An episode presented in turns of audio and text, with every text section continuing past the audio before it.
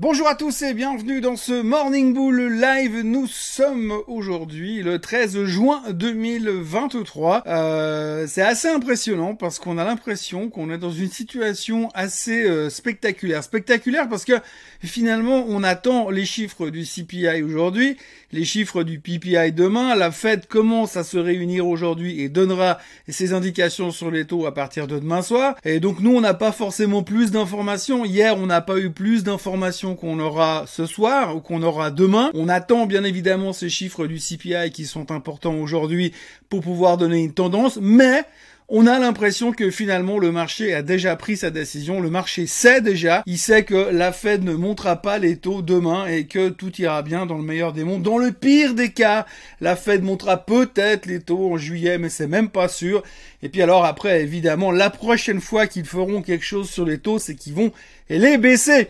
Donc forcément, si les taux baissent, eh bien c'est bullish pour euh, la technologie. Et donc hier encore une fois, la techno a explosé, a fait euh, part de son bonheur exacerbé d'être le meilleur endroit pour investir pour les 150 prochaines années. Tout était parfait à ce niveau-là et il n'y avait plus rien qui nous mettait en doute. Ce qui est assez extraordinaire finalement, c'est que on est capable, là maintenant, pratiquement de faire une réflexion d'investissement pour dans 6 à 9 mois quand les taux commenceront à baisser, s'ils commencent à baisser.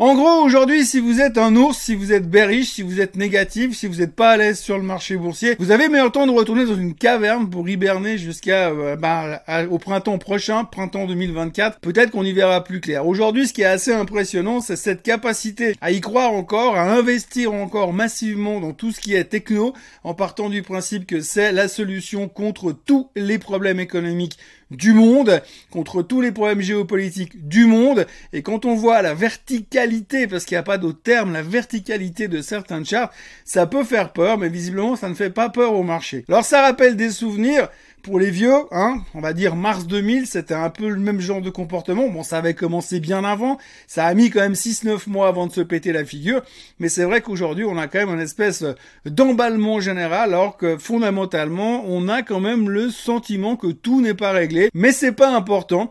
Quand vous voyez la résilience et la force de ce marché hier pour continuer à monter, eh bien, ça reste très impressionnant. Et c'est clair que comme on est dans une phase où il y a quand même beaucoup de gens qui sont dans cette zone de fear of missing out, le fameux FOMO, eh bien forcément quand ça commence à monter, monter, monter comme ça, au bout d'un moment, à force de taper sur le clou, eh bien les gens continuent à acheter, continuent à suivre le mouvement.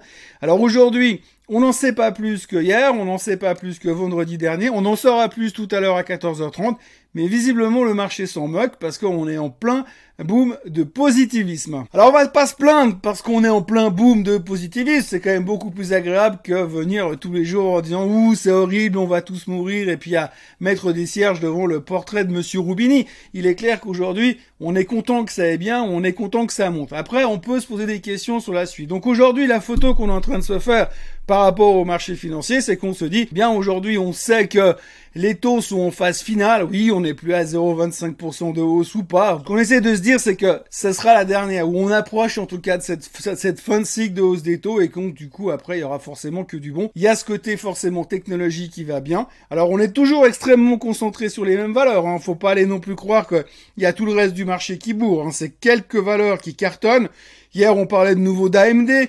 AMD qui est apparemment le nouveau concurrent, l'unique concurrent capable de faire du mal à Nvidia. Donc AMD montait.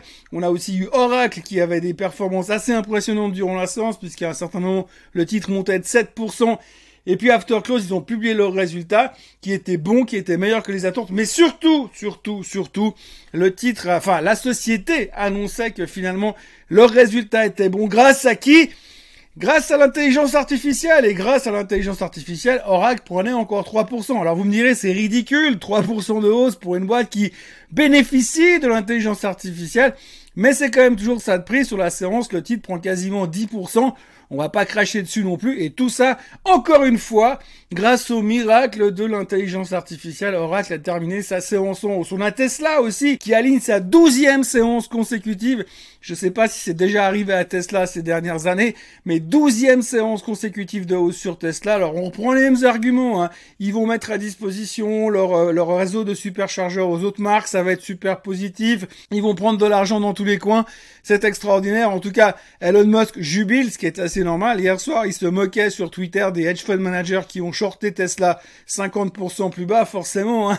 c'est toujours rigolo de se moquer ceux qui se font allumer sur ton propre titre. En tous les cas, eh bien, euh, euphorie chez Tesla, euphorie chez euh, AMD, euphorie chez Oracle. Et puis au milieu de tout ça, il y a un petit détail qui est assez intéressant quand même, parce qu'on dit toujours que, eh bien, pour faire de la finance, pour faire de l'investissement, il faut être bien informé et qu'il y a toujours des gens mieux informés que les autres. Alors qui mieux informés que les autres, que les propres fondateurs de leur propre société Amazon.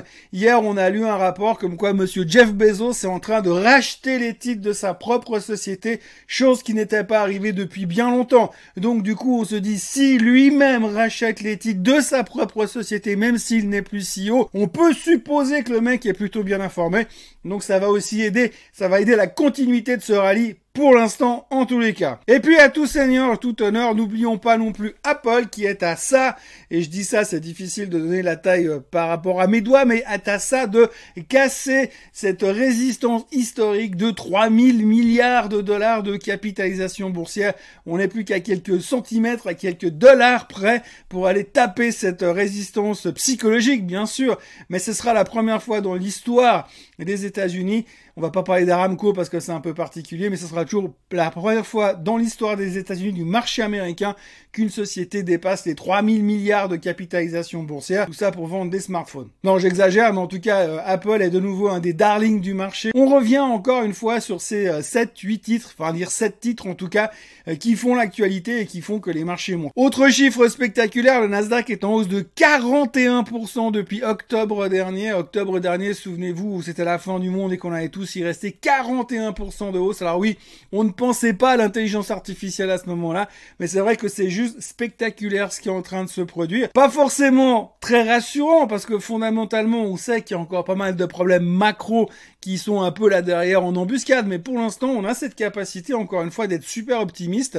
On se fout pas mal de ce qui pourrait aller mal, on regarde que ce qui pourrait aller bien, et ça continue à aller dans la bonne direction. On sait que tout à l'heure, on va avoir le CPI, le CPI qui a attendu en de 0,1% sur le mois, de 4% year over year sur une année, et puis si vous enlevez les, les trucs qui sont un peu dérangeants, à savoir la bouffe et l'énergie, eh bien, on pourrait être en hausse de 5,3 sur l'inflation et de 0,4% sur le mois. C'est ce que les attentes du marché nous prédisent, mais on a l'impression qu'on s'en fout parce que tant que ça remonte pas à 9%, eh bien de toute façon on sait que la Fed va arrêter son cycle de hausse des taux, c'est en tout cas ce qu'on pressent. Alors j'en parlais déjà récemment, on se souvient aussi du mois d'août l'année passée, enfin sais pas si on se souvient parce que le mois d'août l'année passée en termes de, de journée boursière, c'est un peu comme les chiens, c'est pas multiplié par 7, c'est multiplié par 700, ce qui veut dire que il y a 8 mois en arrière, ça correspond il y a 15 ans en arrière. Il y a grosso modo 10 mois en arrière au mois d'août dernier juste avant la conférence de Jackson Hole, eh bien, on s'était dit, oulala, là là, de toute façon, c'est une certitude, la Fed va pivoter, ils vont être beaucoup moins au quiche et beaucoup plus de viches. Et on était super bullish par rapport à ça. Le marché était en pleine forme et c'est là qu'on s'est rendu compte qu'en fait, ils n'avaient pas du tout changé leur fusil d'épaule, qu'ils étaient toujours méga au et qu'ils avaient toujours l'intention de continuer à monter les taux. Résultat, on s'est pété la figure jusqu'au mois d'octobre pour aller faire le trou qui aujourd'hui nous permet de faire un rebond de plus de 20% sur le S&P 500 et de plus de 40% sur le Nasdaq. Tout ça pour dire qu'aujourd'hui on a des certitudes. Hein, quand vous regardez le marché ce matin, à quelques heures de la publication du CPI aux États-Unis, non parce qu'il y a aussi le CPI en Allemagne, mais tout le monde s'en fout pour l'instant, mais le CPI aux États-Unis tout à l'heure, on a quelques heures de ça et quand vous voyez la certitude dans les médias, c'est juste impressionnant. D'ailleurs, si vous ouvrez, vous tapez Google, sur dans Google, vous tapez finance, bourse, vous, vous allez ouvrir un journal, le Wall Street, le FT, partout vous verrez bull market, bull market, bull market.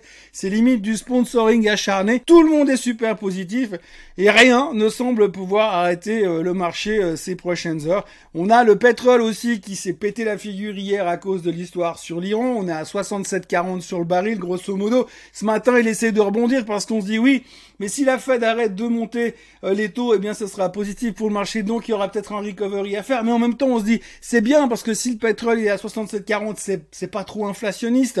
Alors, effectivement, encore une fois, je le dis à chaque fois, mais moi, chaque fois que je vais à la pompe et qu'on me dit, oh, le pétrole, il a baissé de 5 dollars. Bah, ça se voit pas à la pompe. Oui, mais tu comprends, c'est à cause des taxes, puis c'est à cause que les gars, ils ont payé le pétrole plus cher. Donc, ils nous répercutent. Mais un jour, ça baissera. Ouais, on sait pas trop quand, mais en tout cas, pour l'instant, j'ai pas l'impression que le pétrole est au plus haut de tous les temps. Par contre, euh, l'essence, elle, elle l'est. Donc, il y a quelqu'un qui doit se prendre fou au passage. Mais là n'est pas l'histoire. En tous les cas, pour l'instant, ce qu'on voit pour l'instant, c'est qu'on essaie de jouer un rebond sur le pétrole, mais c'est pas encore ça. Par contre, de l'autre côté, on a L'Asie, l'Asie qui est en pleine forme, enfin surtout le Japon. Hein. Le Japon est au plus haut depuis 1990. Depuis juillet 1990, on n'était plus allé à ces niveaux sur le Japon. Je me souviens encore quand j'ai vu ces niveaux-là, c'était vraiment historique pour moi. 1990, jamais vu des niveaux pareils. Et là, tout le monde, mais alors tout le monde est devenu super bullish sur le Japon. Tous les arguments sont là, présents dans la nature.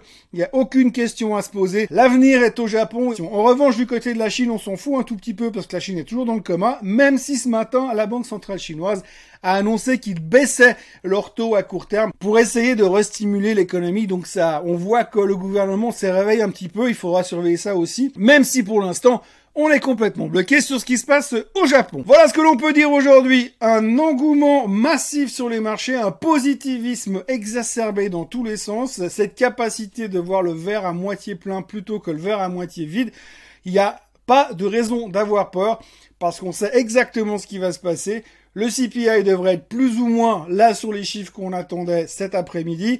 Demain, la Fed ne fera rien et c'est même pas sûr qu'il fasse quelque chose en juillet. C'est bon et ça fait vraiment plaisir de savoir autant de choses en avance. Moi, je vous encourage à liker cette vidéo, je vous encourage à vous abonner à la chaîne Swissquote en français. Je rappelle aussi que ce soir, à 18h, il y aura un webinaire chez Swissquote avec euh, mon associé d'investir.ch, Marco Rastaldi.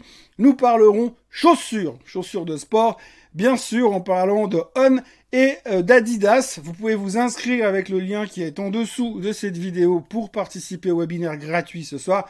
Et je vous rappelle encore une fois que jeudi, à midi et demi, il y aura le Trading Day au BFM à Genève. Là aussi, je vous attends euh, présent et euh, en forme pour discuter marché, finance et avenir du monde libre. Passez une excellente journée et on se voit euh, demain pour un nouveau Morning Bull Live. Bye bye.